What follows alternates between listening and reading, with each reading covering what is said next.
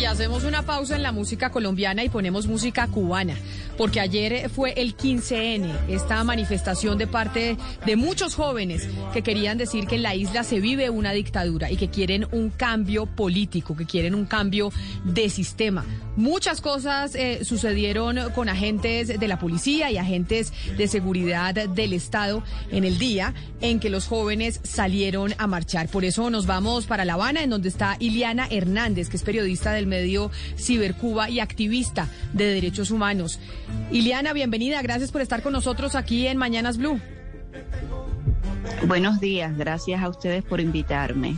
Pues es eh, no mucha la información que recibimos desde La Habana por cuenta de cómo se han bloqueado algunas cuentas en las redes sociales, en cómo a los principales activistas pues les están quitando todo tipo de comunicación. Y sí me parece importante que usted como periodista y como activista de derechos humanos, señora Hernández, nos narre un poco lo que sucedió ayer. Vimos algunos videos en redes sociales, a veces es difícil comprobar la veracidad de lo que se empieza a mover a través de las redes, por eso me parece importante poder conocer de su voz lo que sucedió. Bueno, ayer realmente el país estuvo totalmente militarizado. Eh, todo lo que había en la calle eran eh, patrullas, policías eh, de verde, del Minin, camiones de, de, policías, habían personas vestidas de civil que pertenecen al Departamento de la Seguridad del Estado. los jóvenes que salieron ayer, muchos salieron con camisetas blancas eh, por las inmediaciones de donde se había hecho la convocatoria, observando todo lo que estaba pasando. Eh, luego los líderes, los activistas más eh, visibles fueron reprimidos en su propia vivienda, no los dejaron salir de su vivienda, le hicieron actos de repudio. Yo me pude escapar de la vigilancia que tenía que aún tengo, de hecho, yo todavía no he podido llegar a mi casa porque están los represores de la seguridad del Estado de guardia permanente en la esquina de mi casa. Y eh, fue ayer una victoria de la vergüenza para la dictadura comunista cubana, o sea, una victoria de la represión. Estuvieron, de hecho, celebrando en la sede donde se reúnen todos esos vagos y delincuentes que solamente se dedican a vigilar a otros cubanos. Esa es su función, eso es lo que producen, vigilar a otros para que no eh, podamos ejercer nuestra libertad de expresión y de movimiento.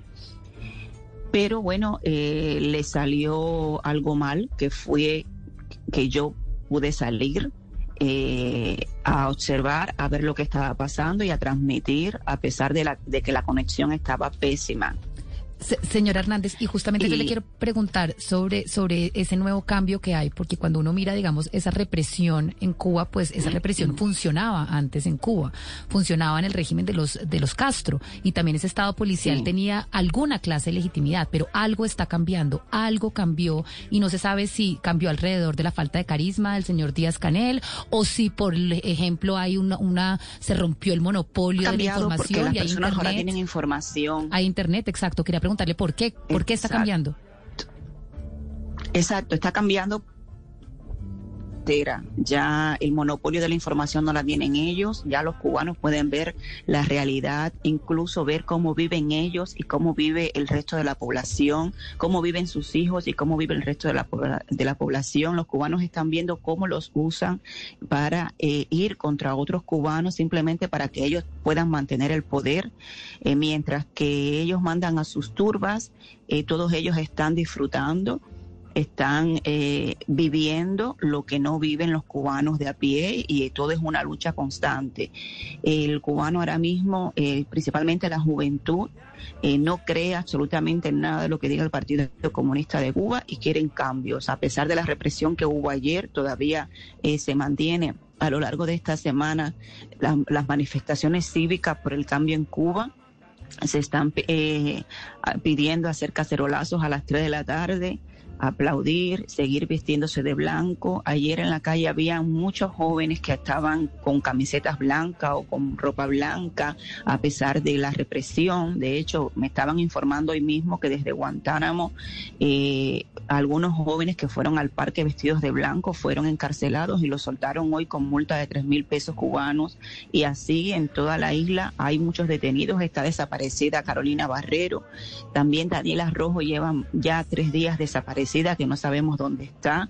Eh, ayer también detuvieron a Berta Soler, la líder de la Dama de Blanco, y a Ángel Moya, su esposo, y tampoco sabemos dónde se encuentran. Y así hay varios desaparecidos que no sabemos dónde están.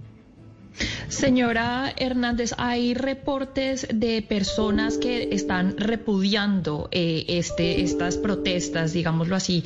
Em, yo me pregunto si estas personas eh, son, qué, tan genuino es eh, su intención de repudiar estas protestas, porque sabemos que algunas están afuera de, por ejemplo, las personas que están hablando en contra del gobierno. Quisiera saber, estas personas, por ejemplo, en Venezuela hemos visto mucho eso, que son propiciadas por el gobierno. Estas personas, ¿qué tan genuinas son? ¿Lo hace por su cuenta o qué injerencia tiene el gobierno ahí?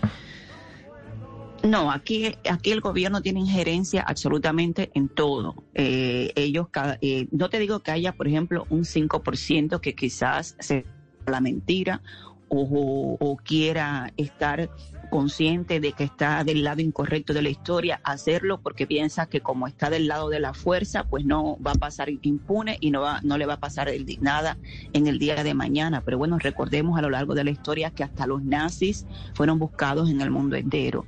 Hay personas que incluso tienen familias en el exterior que, que, que, viven de sus remesas, pero piensan que eh, haciendo eso pueden aquí eh, tener facilidades que no tienen otras personas.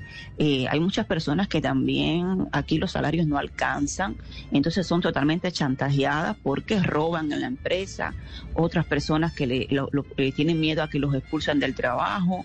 Eh, esto aquí este país lamentablemente está basado todo en corrupción, en robo desde la base hasta hasta la alta cúpula. Así es como se sostiene este país. Y eso es lo que queremos evitar nosotros, tener que seguir viviendo de esa manera, que nos chantajeen porque podemos perder eh, el trabajo desde donde puedo robar para poder vivir porque mi salario no me alcanza, que nos chantajeen porque eh, puede, eh, puede mi, mi hijo perder la carrera y cosas así que suceden aquí en Cuba, que es por lo que estamos luchando para que, estas cosas cambien y seamos un país libre. Aquí esto es un país, es, como la esclavitud del siglo XXI. Pero ¿hacia dónde apuntan estas movilizaciones? Eh, ¿Va a terminar este movimiento mm, principalmente promovido por jóvenes en, un nuevo partido que va a competir con el Partido Comunista? ¿Existen condiciones hoy para que nazca un nuevo movimiento político alternativo al, al, al poder en Cuba? Eh, mira, el problema es que el Partido Comunista de Cuba es una dictadura. Entonces, por lo que se está luchando en Cuba es por el cambio de sistema, porque eh, se puedan reabrir eh, las convocatorias a elecciones libres, porque puedan eh, participar los partidos políticos que están vigentes, lo que como no son legales, no la gente no los conoce, no no hacen campañas. De hecho, hay partidos políticos que están en el exterior, por ponerte un ejemplo, de cubanos que están organizados, que son cubanos. Hay partidos políticos que están como el Partido eh, Nacionalista Cubano, el Partido Republicano de Cuba, el Partido del Pueblo, hay varios partidos que están eh, presentes. Lo único que falta es que Cuba pase, la, haga la transición de la dictadura a la democracia eh, y, se haga el partido de, de, la transición, el gobierno de la transición para poder convocar elecciones libres.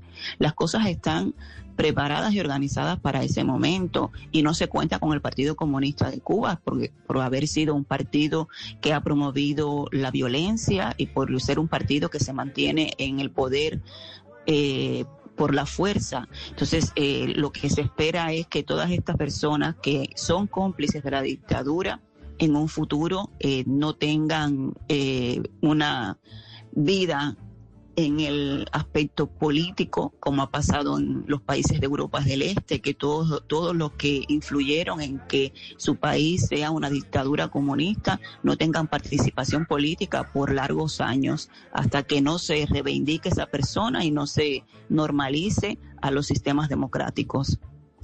Yo tengo... Pues doña... adelante, Ana Cristina. eh, sí, perdón Camila, dentro de todos estos movimientos, dentro de todas las manifestaciones que se han dado, no solamente, no solamente lo que pasó en el 15 de noviembre, sino eh, otro tipo de manifestaciones públicas, le quiero preguntar si hay capturas y qué tipo de acompañamiento hay eh, por parte de, digamos, de entidades internacionales para ver qué está pasando con esas personas que han sido capturadas o que en algún momento han perdido su libertad. Eh, bueno, sí, ahora en estos momentos hay organizaciones internacionales como la OCDH, que eh, también Cubalex, eh, incluso los, eurodiputados que están en la ONU, en el Parlamento Europeo, viendo la situación que hay en Cuba, Bachelet, Michelle Bachelet y Josep Borrell eh, hicieron un comunicado de que estaban muy pendientes de la situación que estaba pasando aquí en Cuba. Los eurodiputados que hay aquí dentro de la isla también están muy pendientes de la situación. De hecho, yo ayer conversando con uno de los eurodiputados que están presentes aquí, dicen que nunca se había, nunca había sentido tanto temor en lo que sucedió aquí, que parecía que era un fascismo, eh, no en blanco y negro, sino a color, y que es muy crítico lo que se está viviendo en Cuba. Es un sistema que tiene que cambiar porque no puede ser posible que incluso si ellos dicen que nosotros somos minoría, eh, seamos tan reprimidos, seamos tan eh, eh, tratados con tanta violencia, porque ayer habían personas dispuestas a salir con palos para ir en contra de los manifestantes pacíficos. Pues doña Iliana, queríamos hablar con usted, queríamos hablar con alguien eh, de la isla, con los activistas, a ver lo que había sucedido ayer y cuáles eran los planes a futuro, qué era lo que estaban eh, pensando y hacia dónde creen que van estas movilizaciones. Muchas gracias por haber estado hoy con nosotros aquí en Mañanas Blue y seguimos en contacto con ustedes. Gracias, Padre y Vida.